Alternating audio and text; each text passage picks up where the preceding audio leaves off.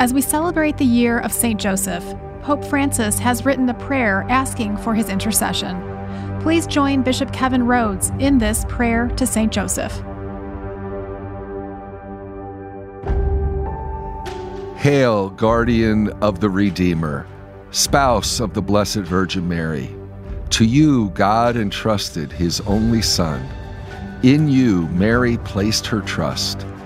With you, Christ became man. Blessed Joseph, to us too, show yourself a father and guide us in the path of life. Obtain for us grace, mercy, and courage, and defend us from every evil.